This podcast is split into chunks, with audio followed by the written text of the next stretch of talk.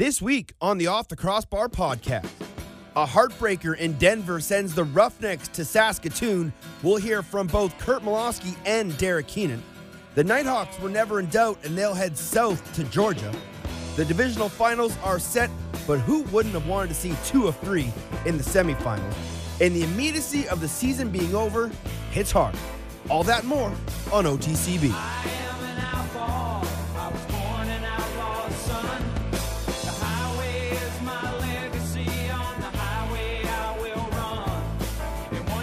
What's going on, lacrosse fans, and welcome to another edition of the Off the Crossbar podcast here on SoundCloud, NLL Radio, and iTunes. My name is Teddy Jenner. Thank you for stopping by. Teddy.jenner at gmail.com is the email, or you can find me on Twitter where I spend far too much time at Off the Crossbar. Well, I truly am still in shock. And I have so many thoughts about the Calgary Colorado game. I'll get into many of them as the show goes on. I might even just break into a thought on a random tangent. However, that was one of the most gut wrenching losses I've seen a team have in a while.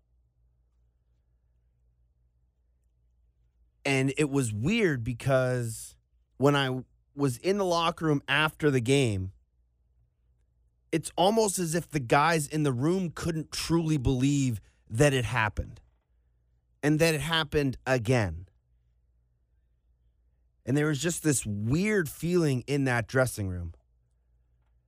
And I felt for every single one of those guys. That is just an absolute heartbreaking way to go out, to have it in your grasp, and then to slowly see it slip away, and then to have it again, and then to just the trading of leads in that fourth quarter was crazy. Like I said, we're gonna I'm gonna get into some more of it in depth a little bit later on the show, but it that's why I kind of said off the top, wouldn't you have loved to have seen a best two of three in both series? Because while Rochester seemed to have complete control of that game. It obviously wasn't New England's best. I think if you give them another shot, they go back to the casino and they force a game three. We'll get into that game a little bit later as well. As mentioned, Curt Malawsky, Derek Keenan will stop by the show. The two opposing coaches in the West final. Two guys that know each other quite well, not just from NLL coaching, but also from their co- days of coaching junior. Jammer with the Whitby Warriors, and of course, Curt with the Coquitlam Adanacs. They had some hardy battles in national championships. So, this is a very familiar scene for both of those gentlemen. So, we'll talk to them. We'll figure out what Curt Malawsky feels is the secret to beating Colorado. And we'll also ask Derek Keenan what the secret is to beating Calgary. The West Final goes Sunday, May 13th, Calgary at Saskatchewan, 7 p.m. Eastern Time, 5 p.m. local. Saturday, Rochester goes to the heart of Georgia to take on the defending champs, the Georgia Swarm, 7:05 p.m. Eastern. 7:05 p.m. local time. And for those of you that were wondering, yes, the games will not only be on NLL TV, but they will also be on Twitter. As the National Lacrosse League sent out a media advisory today with current playoff seedings and the final scenarios uh, for games in the National Lacrosse League Cup finals, where they may be, who will be hosting when and where, but also that the games not only will be on NLL TV, but the division finals and finals will be simulcast on Twitter. Brendan Glasheen and Brian Shanahan will have the call both from Saskatoon and from Georgia. That's going to be a heck of a travel day, I would imagine, this weekend for those guys. Down in Georgia Saturday night, have to travel most likely Georgia to Toronto and then Toronto to, uh, to Saskatoon, all in time for a five o'clock faceoff.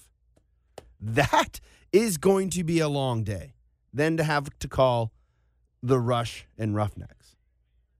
I envy them, yet I don't. Because wouldn't we all love to call both of those lacrosse games? Uh, on a whim, I'm going to take Georgia and the Roughnecks. Don't at me. That's just what I'm going to do. And when you take a look at the media advisory that the National Lacrosse League sent out of the four different scenarios of the finals, three possible Sunday games. Game two, if it's Georgia and Saskatchewan, that'd be down in Georgia. Game three between Calgary and Georgia, if necessary, that would also be in Georgia. And game one between Calgary and Rochester, if it happened, would indeed be a Sunday game.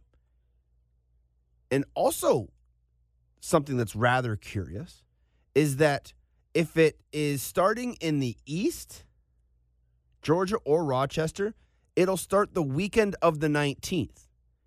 If Saskatchewan is hosting, then it starts the week later on the 26th. So obviously, there is some arena conflicts in Saskatoon at SaskTel that wouldn't allow Saskatoon to host that first weekend. Therefore, it would get pushed back a week. So if it went all the way to three games, the final game would be on June 9th. If either Georgia or Rochester hosts, meaning Calgary beats Saskatchewan, it would end on either the second or third of June. So if you're planning some travel days, there you go. It's either going to start the 19th or 20th in the East or the 26th in Saskatoon. Book your travel dates accordingly.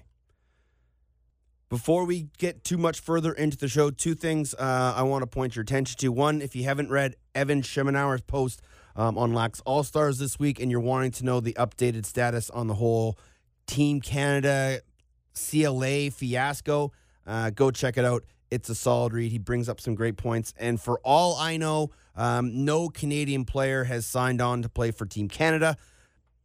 So now I guess it's up to the CLA to go find some scabs. Good luck. Hashtag I'm with Gary. The other thing I would like to bring to attention was a great tweet that I saw today from Graham Perro and his side account, NLL Fact of the Day. This is the first time that both Toronto and Buffalo have missed the playoffs. Now, that is crazy. I love fun facts like that. They make me giggle inside. So let's focus on the East first, because I have a lot of stuff that I want to get to uh, with the Mammoth and Roughnecks game, and I feel that if I go too long, then I won't give the East game the just due that it deserves. And when you go back and look at that game, it really was the start for the Rochester Nighthawks that gave them the boost. And who would have expected? I mean, come on if you had to pick a name out of the hat to score the first two goals for the Nighthawks and to score four goals in the half, who wouldn't have picked Austin Shanks? Their first offensive set, the rookie Shanks in on goal, he shoots and scores! Austin Shanks, his first playoff shot, his first playoff goal. 1 0. Hey, Craig, we talked about Rochester getting off to a fast start, getting a couple goals early. This is a great start. Shanks in transition, late picking him up. He just shoots it right around the hip of the defender. Aaron Bold was completely screened on this. Dylan Evans tried to come up at the last minute to cover Shanks. Shanks put it right around his hip for the goal. An excellent job for Rochester. Now they need to build off of this and continue to get that momentum and get this crowd into it. Rookie Austin Shanks scored on his first shot of the game, a buck 06 into the contest. He would score three minutes later and then three and a half minutes after that to score a hat trick within the first eight minutes, and Rochester was up 4 nothing. And New England never stood a chance after that.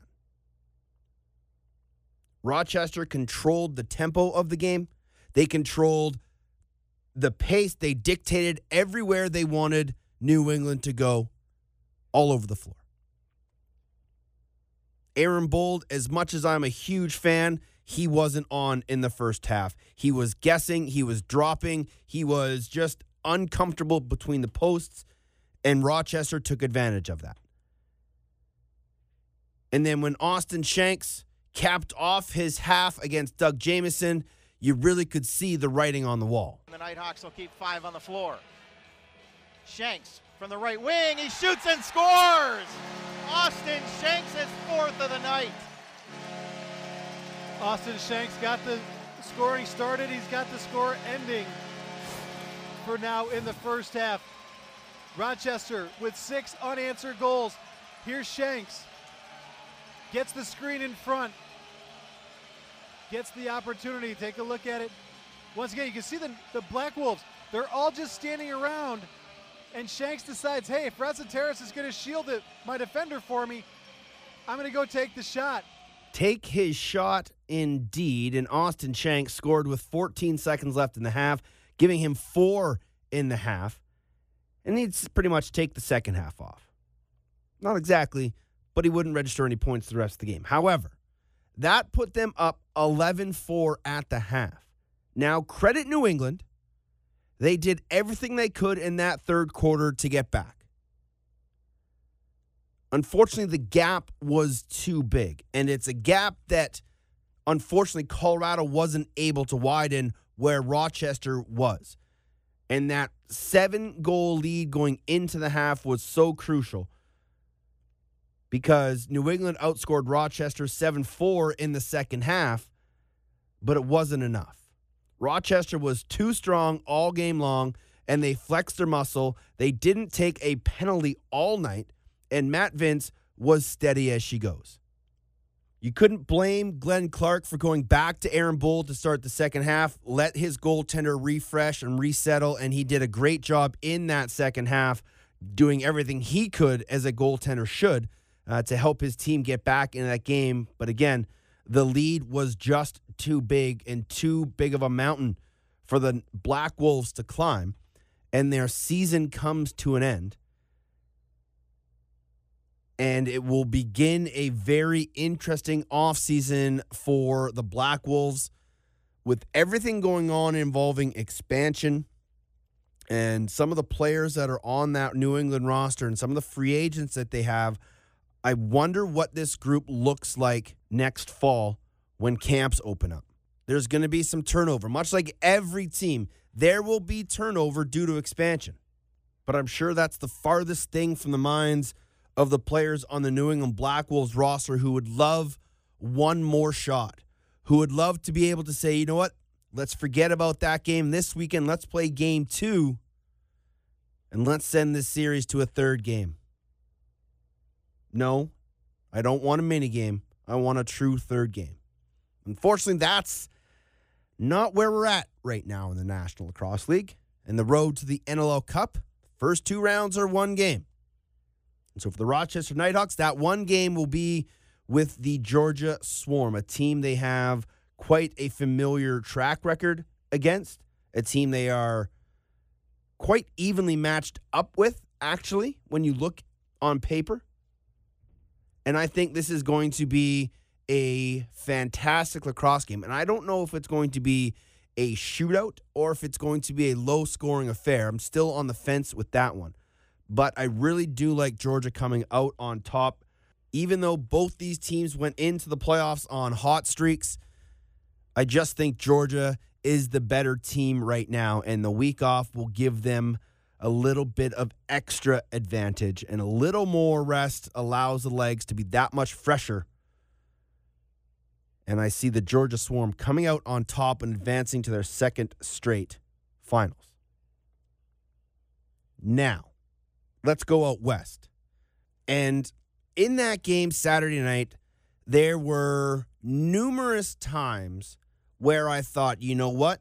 This is the year the Mammoth are going to slay the dragon and they're going to climb the mountain and defeat the Roughnecks in the playoffs.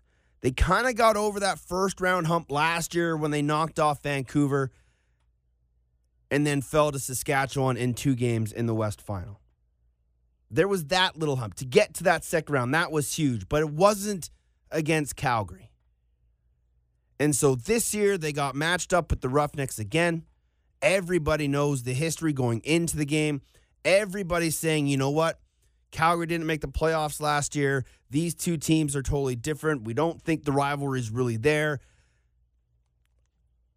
but it's got to be there. That little feeling has to be in the back of your head on both sides that this is a monumental task for Colorado to get over mentally. Then when Dane Dobbie scored a buck 30 into the contest, he kind of quickly took the air out and everybody kind of gasped and was like, "Uh-oh. Really?"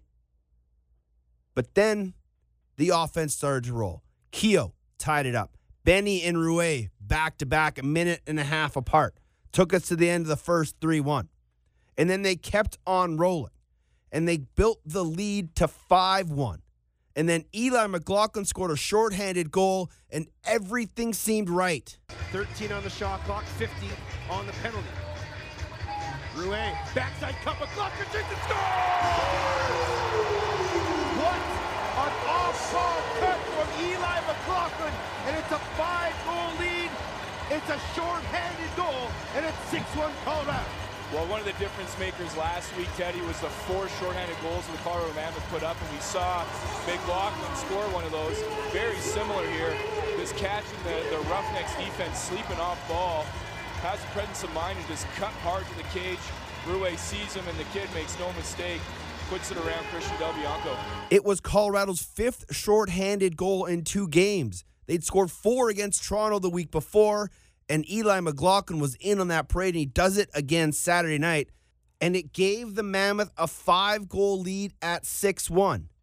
Sure, Curtis Dixon and Dane Dobbie would bookend a goal by Jeremy Noble, and they would go into the half with the Mammoth leading by four, seven to three.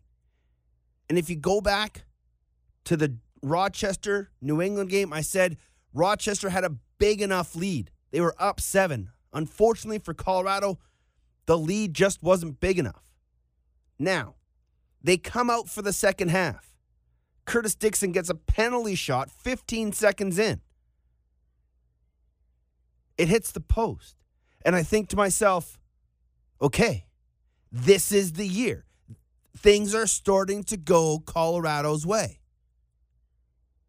But the composure and the belief in that Roughnecks locker room stayed strong the entire game. Curt Malawsky said it best in one of his post game clips when he was talking about the message that he sent to the guys at halftime. He said, We're just four shots away from tying it. And that is a wonderful way to think about it. You don't have to say, guys, we got to do everything we can to claw back. We're just four shots away, and we have 30 minutes. Plenty of time. And within the blink of an eye, a four goal lead was chipped down to one five and a half minutes into the third quarter. Zach Greer would make it a two goal game. And everything again seemed okay. We stopped the run. Grierzo scores a power play goal. We're back up by two. And then Berg, Dobbie, Cattoni score in two minutes and 10 seconds. And all of a sudden, what was a four goal lead is now a one goal deficit. And if it's not for Ryan Benesch's goal with 10 seconds left in the third, I might have then thought the game was over. But no, Benny's goal reinstilled my belief that this was going to be the year. And then the fourth quarter happened. And the team started to trade. And once they did, you could never really catch your breath. Dixon opened it two minutes into the fourth. Then three minutes later, Greer and Noble went back to back within about 30 seconds to restore the Colorado lead. Dane Dobbie would tie it at 7.09. Jacob Ruest would give Colorado their last lead with about six minutes to go. And the place was bananas. And again, that little part of me felt okay, Colorado's defense is always airtight in the fourth. D Ward and the boys always find a way to shut the door and hold on to leads. But sometimes the cards just truly do not fall your way. And when Dane Dobbie scored an incredible acrobatic falling to the ground goal at 10:35 to tie it, you could almost see it. It was the switch. And I know a lot of people won't put in put a lot of thought into the psychology of this whole rivalry. And the fact that at some point the seed of doubt within the Mammoth minds had to be there. And the seed of belief within the Mammoth, or sorry, within the Roughnecks minds had to be there. And so now it's 12 12 with a running clock under four minutes, and everybody is on the edge of their seat. Every shot is anticipated with bated breath. Every loose ball is huge. Every reset is massive. And every goal could be the decider. Tony around the top takes a shot. That hit a helmet, never made it on target. Digby down low. Dixon scores! Dixon got lost behind the net, came around the top with speed, and his hat trick marker gives the Roughnecks a lead late here with 2.43 to go. Robert Hope there. You know, you're so afraid. You want to prevent Dixon from getting the ball. Him behind the net, got caught up a little bit. That goal from Curtis Dixon with just over two minutes remaining would be the game winner. He would add the dagger of an empty net moments after that, and then one more empty netter would seal it. The empty netter, the second empty netter, was actually an own goal, which I'm going to get to in a minute. The Dixon play on the game winner is the one that I scratched my head about during the broadcast, and John Gallant and I talked about it at length after the broadcast. And it's one of just positioning. And Robert Hope is one of the most reliable defenders in all of lacrosse. I will take him every day on my team twice on Sundays. Uh, he's going to be in the running for Defender of the Year, could even win it, and has done everything the Mammoth have asked him to do all year long. And I just wonder why he went the way that he did to chase Curtis Dixon. And maybe that's what they wanted to do. I just don't think you should ever let Curtis Dixon come running out from behind the net on his strong side. If Hope is on his strong side of the floor for Dixon and the pass from Digby goes to Curtis behind the net, really the only option Curtis would have then would to be to either dunk it from the opposite side or come out on his wrong side. But unfortunately, Hopi chased behind the net, forcing Curtis out of on his strong side, and the rest is history. It is another heartbreaking defeat at the hands of the Roughnecks for the Mammoth. That makes it eight in a row since 2006 and another offseason of wondering what could have been. It stings.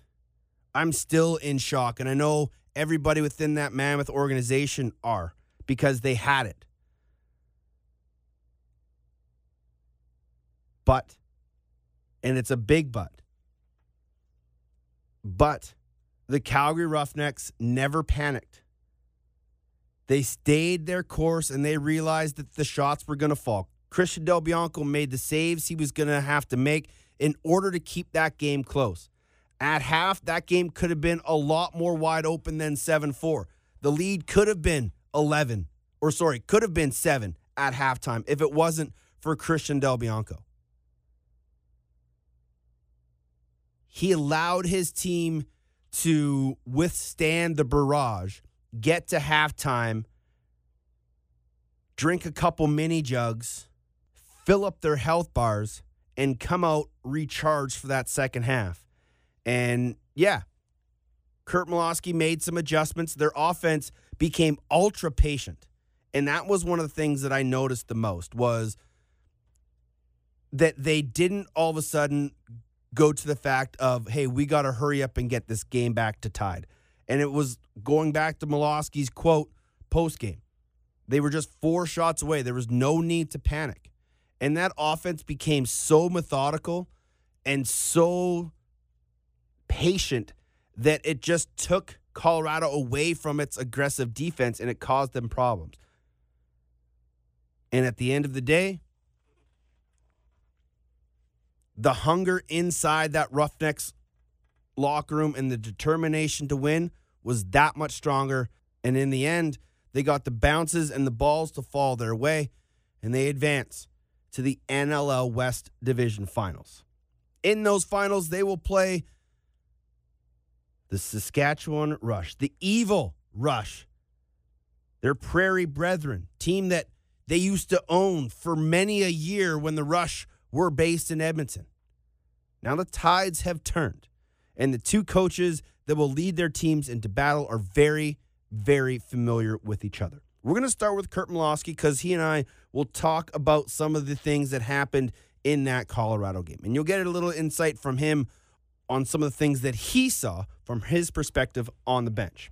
Then we'll flip sides and we'll go to Saskatchewan. We'll talk to Derek Keenan. He had a firsthand experience of watching the Colorado Calgary game. So we'll ask him what he saw, but we'll also ask him how come the Rush have had Calgary's number as of late. But first, Mouse, the Calgary Roughnecks head coach who has his team on the brink of going back to the NLL finals the first time since the 2014 season when they lost in a mini game to Rochester and had their own hearts broken. So Mouse and I talk many of things, but first up, I get his thoughts on what was another classic Mammoth Roughnecks playoff game. Yeah, you know what? That's uh, that one's that's one heck of a team over there, and it was uh, it was a great game right down to late in the fourth quarter, back and forth, back and forth. So I think you know the fans got their money's worth, and you know it was a, it was a good product to put on the floor for a playoff game. Uh, I guess the obvious question is, how come you guys always beat Colorado in the playoffs? Well, you know we it's it changes year to year. Like the personnel's so different, and like Pat Coyle said, we didn't even make the playoffs last year. So yeah. you know we're a whole we're a whole different whole different group of guys, and they're a whole different group of guys. So like I don't put we put zero stock into the uh in, into that record and we were just you know it was our group against our group and we're playing in a moment. So, you know, it's it's it just happens to be luck I'd say and you know two good organizations battling and you know this it's a, you come up on the on the one side of a one goal game sometimes, sometimes you don't and you know, so there's no nothing really to it, I don't think. But do you think as that game went on and you guys started to come back in that game, not only did your team's confidence build, but maybe some seeds of doubt started to flourish in the Colorado mind?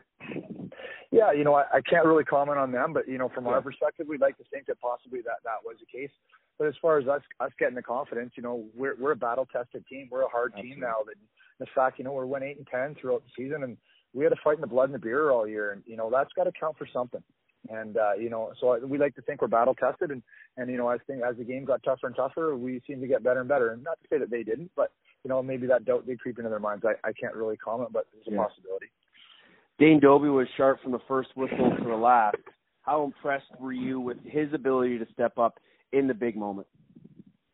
You know what, he, Teddy, you know how big of a fan I am of Dane Dobbie. I, mm-hmm. Had him all here when he was 19 years old in Burnaby, and you know we've been together ever since. And, and you know it's he's just a special player. You know the bigger the moment, the better he is. And you know I he's he you know he he, grew under uh, Josh Anderson and you know, some Tracey Kelusky, some of those guys back in the day when we were all playing together, and he picked up a lot of those traits that you know when it's time to step up, that you know, uh, well done is better than well said, and, and Dobes is a big part of that. And you know, we don't have a six goals, we don't win that game. So, you know, he had a great game, and and it was at the right time, and he knew he had to step up, and it was it was big for us. Absolutely, he was. And I know you're not going to reveal what was said in the locker room because you'll keep that between yourselves. But how important was it for your leadership group to step up and really lead the charge and start the charge uh, when the third quarter began? You know, we you know we we made some leadership changes early in the year this year, and uh, mm-hmm. and you know the guys that, that are in in those in those positions are are, are guys that are you know not only well respected on and off the floor, but they're they're game breakers.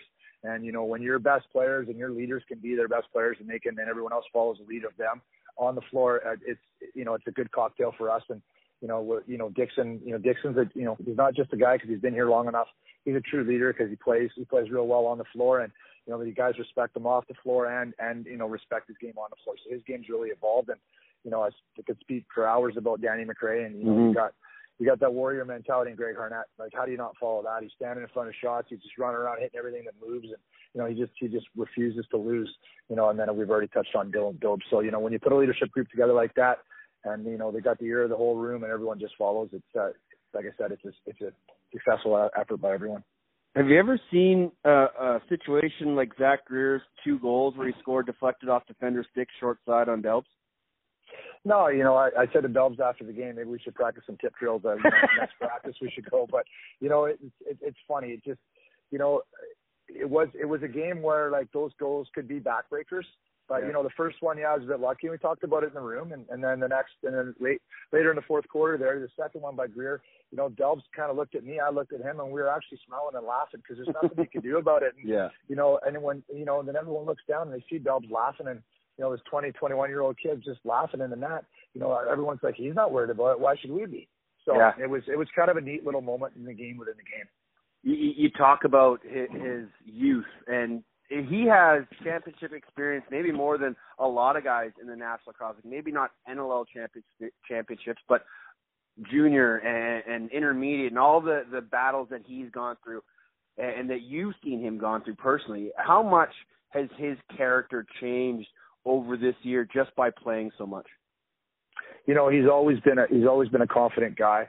I think his biggest thing is his mental fortitude and mm-hmm. that's something that he's always had and you know that's something that that goes with you no matter what level you're playing at and he has that ability you know on a Wednesday night in Coquitlam to to play you know lights out with that with that mental fortitude and he had he had it on the weekend and you know you know when when things don't rattle him and our guys just gain confidence and, and the, the better he is the, the more confidence we are and you know at the end of the day he just goes out and has fun there's zero expectation on on Christian Del Bianco he's still a young guy finding his way but you know, he's a, he's a big he's become a big part of our team, and you know that doesn't go you know hand in hand without having a guy like Frank kind of mentor mm-hmm. and being there. You know, that's a really good combination we got with two young goalies. So you know, both of those guys work well together with us, and you know, and Christian's you know calming influence on, out there is is huge for us. So you know, like I said, no pressure on him. He just goes out and has fun and stops the ones that that he's supposed to. And I think the big part of that game was you know Colorado would you know you guys would get a goal and and go up by one, and he gave us ability to not let you guys have two, and we can mm-hmm. tie it, and you go up again, and just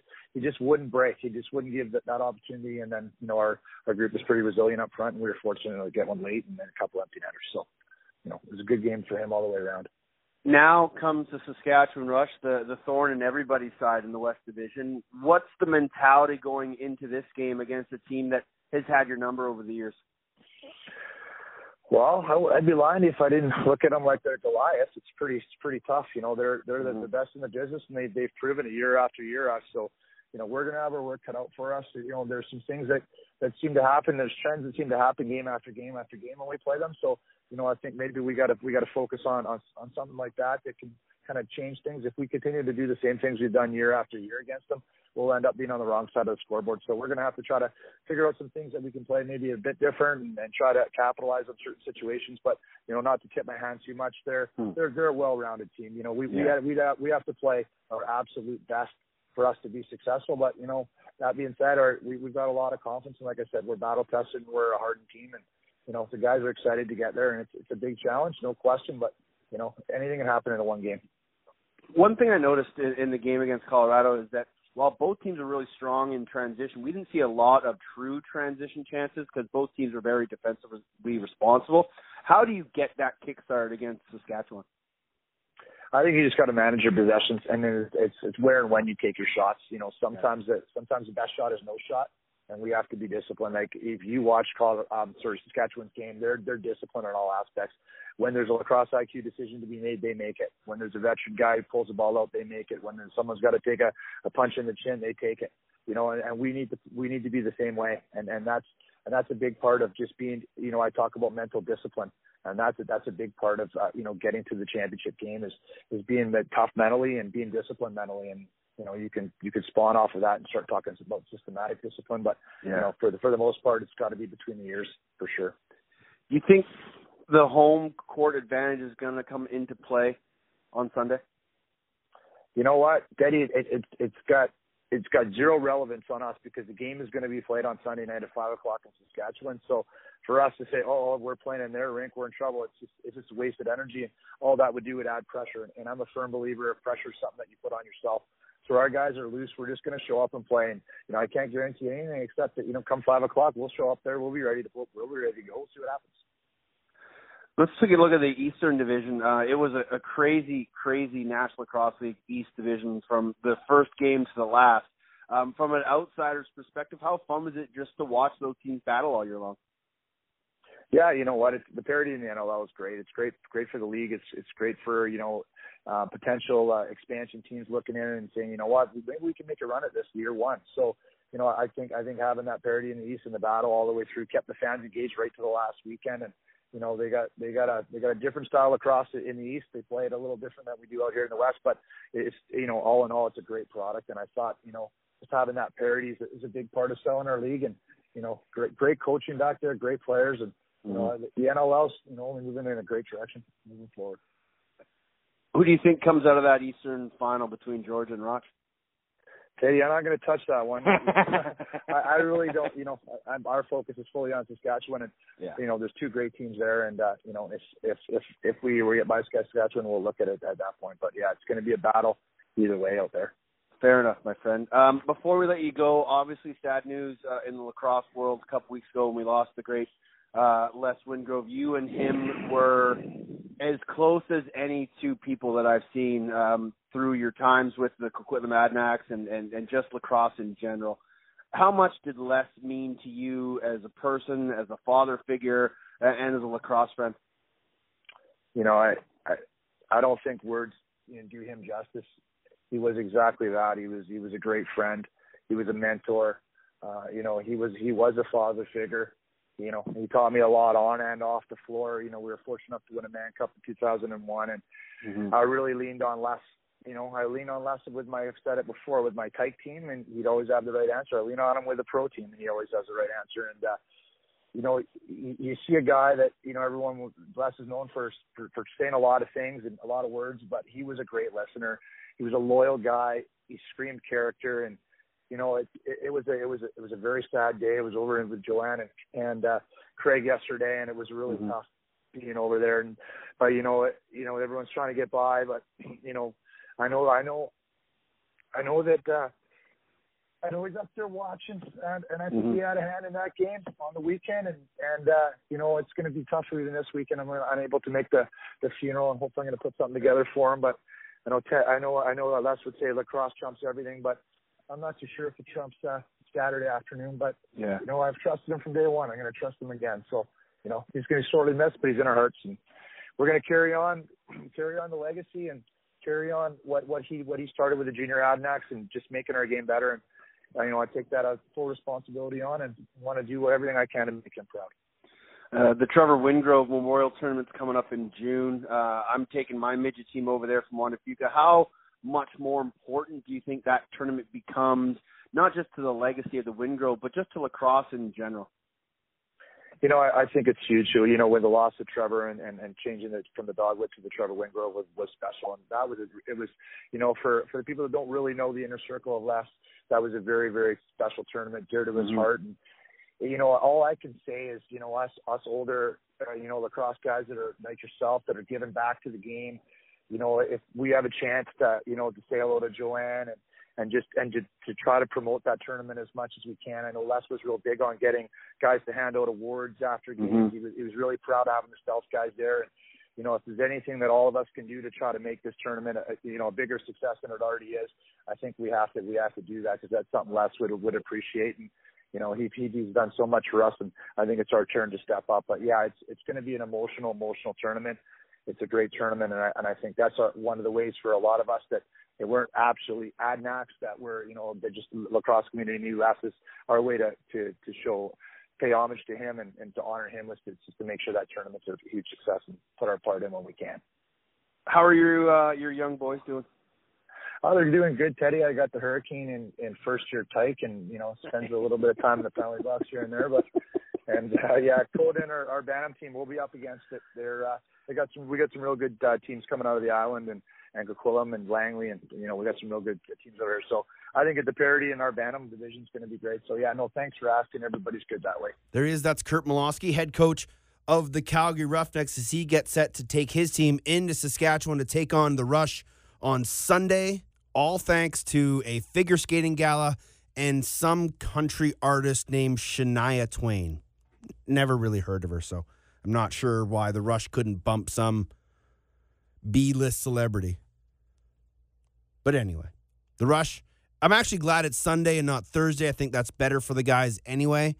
Uh, a Sunday game will probably be a much better draw than a Thursday game. So uh, I'm sure doesn't matter what day it would have been. It could have been a Tuesday, three o'clock game in the middle of a blizzard, and Rush Nation, I'm sure, would be out in full force.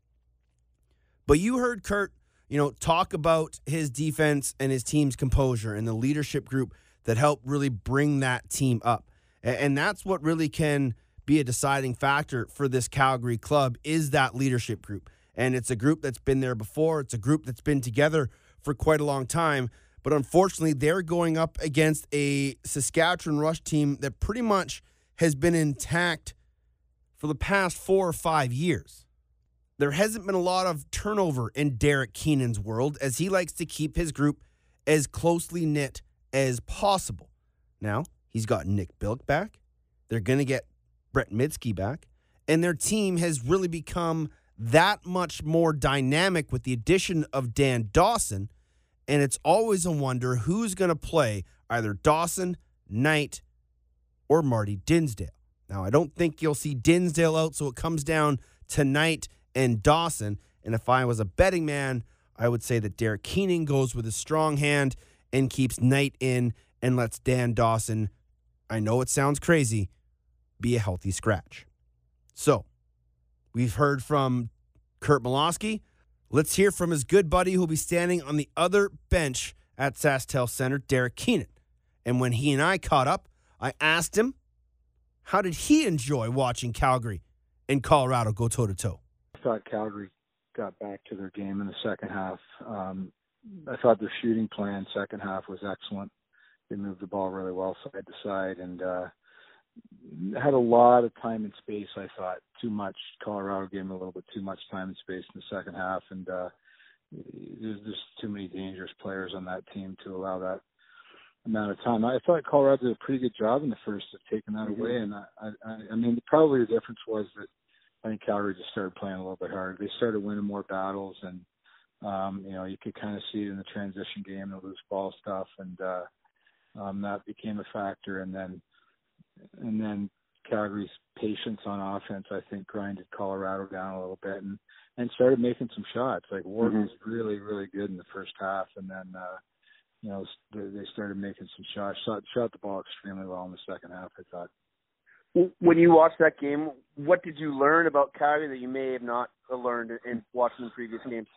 Oh boy, we we play them so often, and uh, yeah. um, you know they're they're good. I mean, I, I think first of all, and I've said this for a while now, even going into our last game, of probably the last third of the season, they've been one of the top teams in the league without a doubt. Yeah. Like the first part was, you know, whatever they're finding themselves in that, but I think the last third of the season they've been excellent, and they were they were really good against us against last game of the regular season. I thought the other night they that was really indicative of the team they are. They're a really good team. So nothing really new. Like you know, yeah. we kind of we kind of knew what they like to do, but they they have guys that are able to make plays, and, and yeah. that's the thing. And then there's a lot of times you just can't scheme against that. You know, so um, we we know they're they're well coached, well prepared, but they have some athletes that can make plays, and uh, you know you got to try and limit that.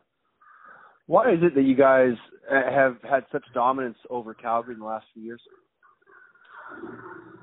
Uh, well, I mean, I, you know, if you really look at it, Teddy, we, we've been a really good team for a long time now. Yeah, and absolutely. You know, we, we don't lose very often, and uh, and there was a time not that long ago that it was the other way around when Calgary took a dust every time, and we finally mm-hmm. were able to turn that around. And um, and and now there's they're sort of where we were maybe five years ago, where you know they've started bringing in young guys now, and they've started bringing more athleticism and you know, uh, Currier's been really good for them, and a couple other young guys been really good, and yeah. So there's there's a bit of a transition there, I think, for them, and uh, um, now they're, you know, I think they're they're real close to being back to uh, to being a dominant team again. So we have to try and stay on top of it ourselves. But um, um, you know, we we've had close games with them. I mean, this year the differential, you know, they've been really tight. We had one game that was I don't know, like a four goal. I mean, we had an overtime game and a one goal game. So, Yeah.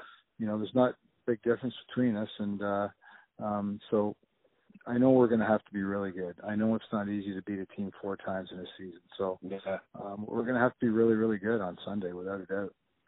Uh, you have seen Christian Del Bianco firsthand during your time Mhm. with the Minto Cup and the Whitby Warriors. Um, how impressed have you been with his play uh, over the last few weeks since he's really earned that number one job and really solidified himself as one of the top goalies in lacrosse Yeah. right now?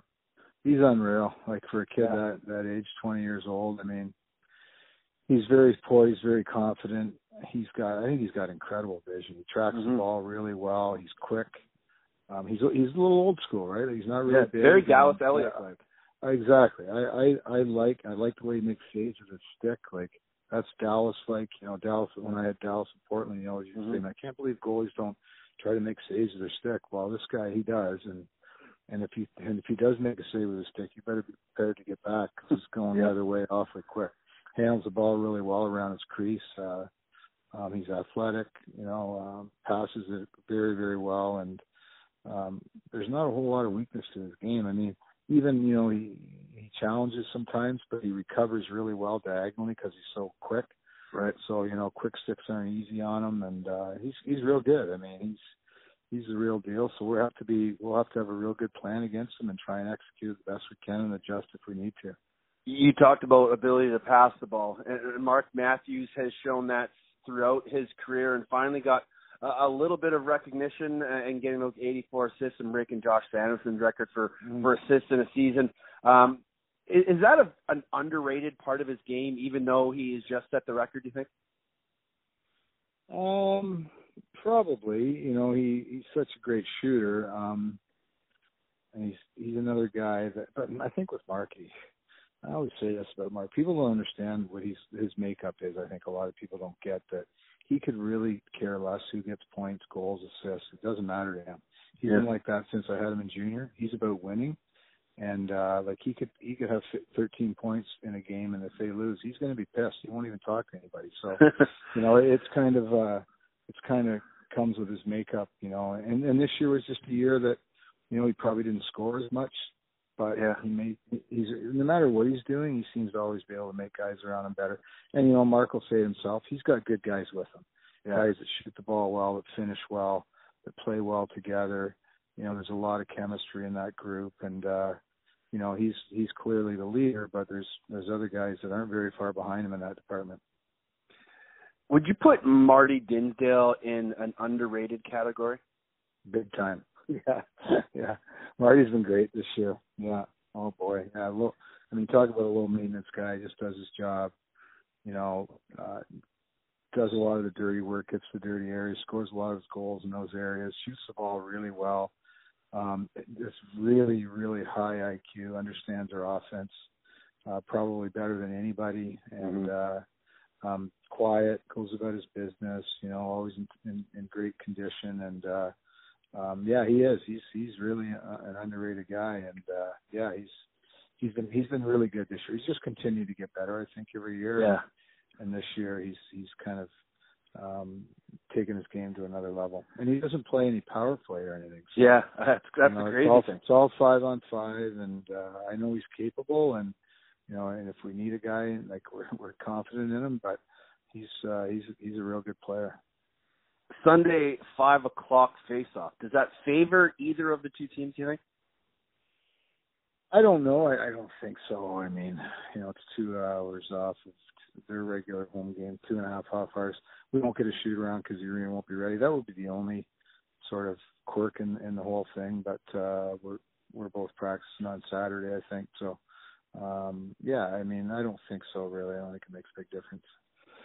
Uh, I asked Curt this question. Um, he wasn't very forward in it because he wanted to stay focused on you guys. But watching the East uh, Finals, who do you have coming out of that Rochester Georgia game? Oh, gee. I think both teams are playing really well. Like, uh, you know, I think Georgia's six or seven in a row, six in a row, or something like that.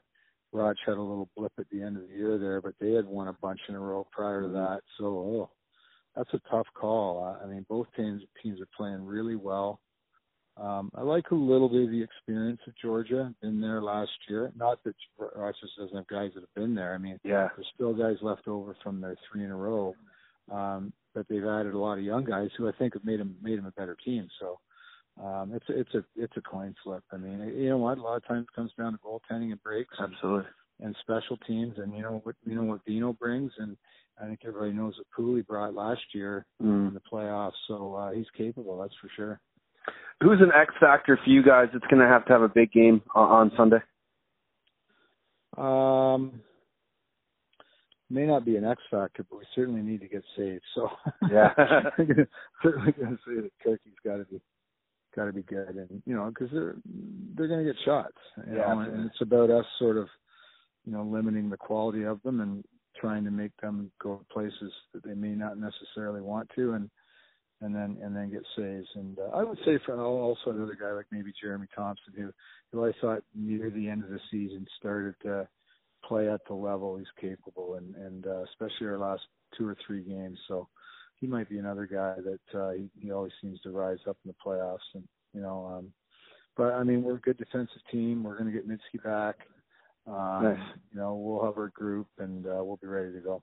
You talk about uh, getting Mydske back. How much has the return of Nik Bilic uh, helped your guys? Just, just, just transition wise, adding a little grit, but just also Mhm. that personality that Nick brings to the locker Yeah, that pretty much describes it.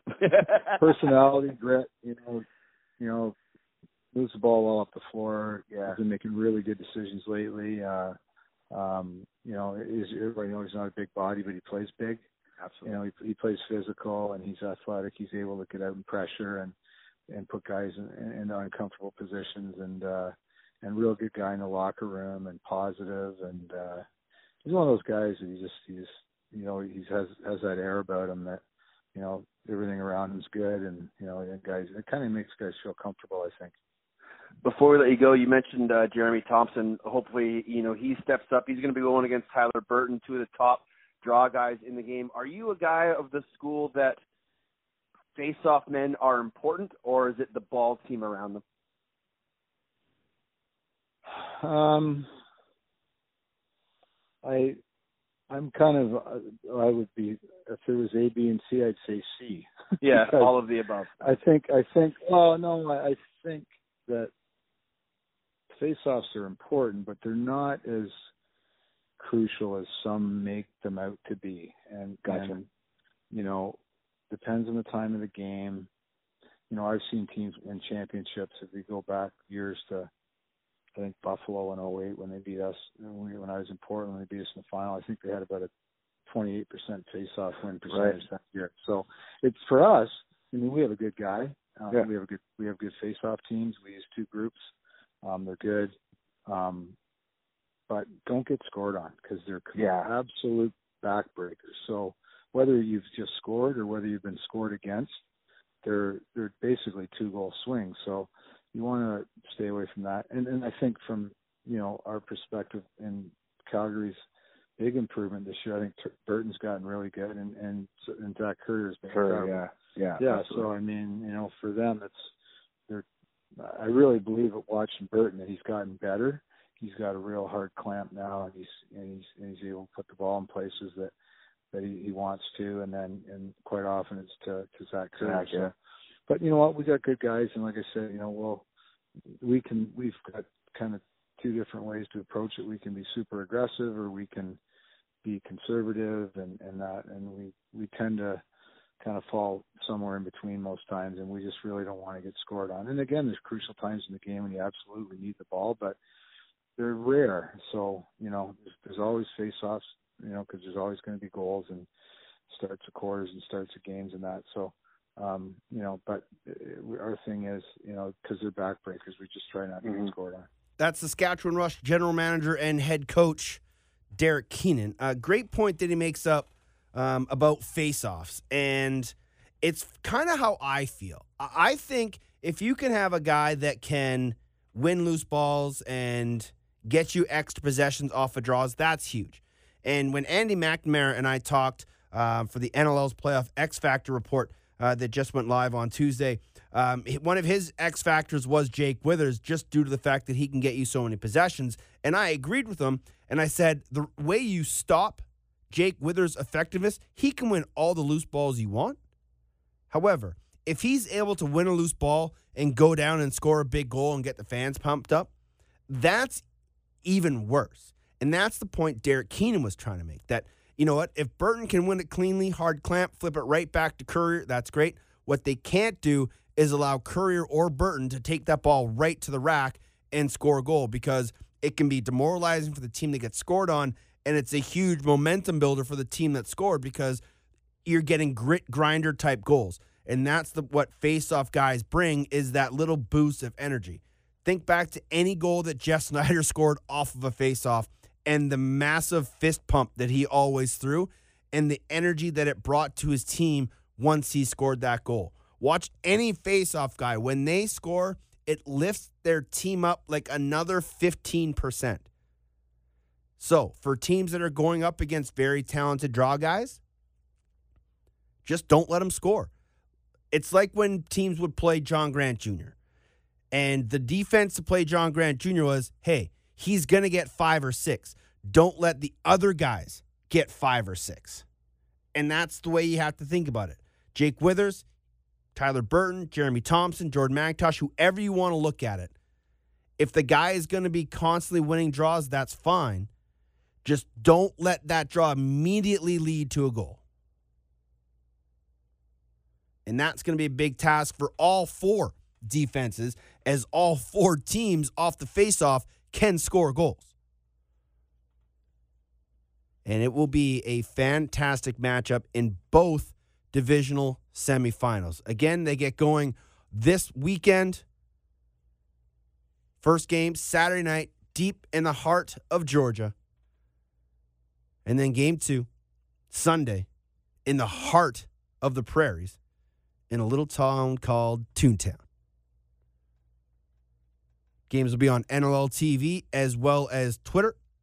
Brendan Glasheen and Brian Shanahan will have the calls. Finally, before we get out of here, the immediacy of when the National Lacrosse League season ends is such a hard and fast period at the end of a sentence. There's just nowhere else to go. It's not like other pro sports where you have the quote unquote locker cleanout day and immediate day uh, the day after. Or there's a couple days where you can spend around town, um, milling about, just relaxing. It is game over. A few hours later, you're on a plane and you're heading back. And the season is done. And it's such an immediacy that it's almost depress inducing because you're so used to being on a plane every weekend and you're so used to being around the group of guys every weekend for 48 hours and just the bond that you build and the relationships that you build and the dependence you have on that familiarity every weekend. And I just found myself sitting on the bus from the rental car shuttle drop off all the way to the Denver International Airport, just thinking that it's over and it's done with. And me as a broadcaster, it's a completely different feeling than the one that Chris Wardle was having as he sat right beside me. And again, having been there, I know that feeling and it sucks. There is no worse feeling than losing your last game of the year. And when you lose it in heartbreaking fashion, it makes it that much harder of a pill to swallow. And in the National Lacrosse League, when guys don't live generally in the towns that they play in, and so many guys are flying in and out, that sometimes it just feels like another day. But when you don't have it to go back to, it is a huge void. And I wish that there was the time on Sunday when all the Mammoth guys, you know, were together in that locker room and you could go around and you could shake each guy's hand and you could thank him and you could talk to him and you could reminisce. But Saturday night, that's just not the place for it. And sure, you can go around and you can shake guys' hand, you can, you know, say great year and give them a pat and all that. But when it's your teammates and you won't see them again for six months, it's different. And so, for all the guys in the Mammoth, thank you for letting me into your inner circle all year long. And to Dan Carey for keeping me on board, and for Pat Coyle and the coaching staff for letting me be involved in their zany road trip antics. It's an incredible honor to be a part of that group. And it, it's a crazy feeling not to think that this team's not going to Saskatchewan this weekend and they're not going to play for a chance to host the NLL Cup.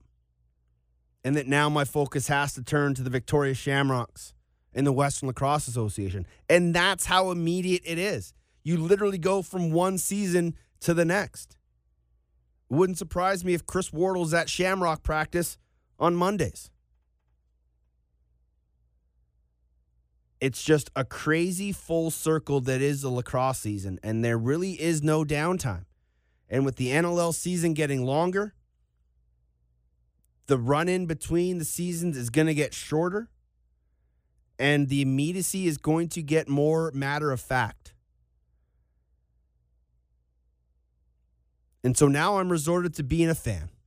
And I'm going to enjoy two wonderful lacrosse games between four very talented lacrosse teams and I'm going to enjoy the finals. And I hope it's a best of three. It goes right down to the end. And I hope that we are all treated to some fantastic lacrosse over the final month or so. Enjoy all the games on NLL TV, enjoy the games on Twitter, and enjoy the road to the NLL Cup because I'll be enjoying it with you as well. Enjoy the games, everybody. Thanks to Curt Malawsky and to Derek Keenan. Pick your favorites. We are down to four. Until next week, be excellent to each other.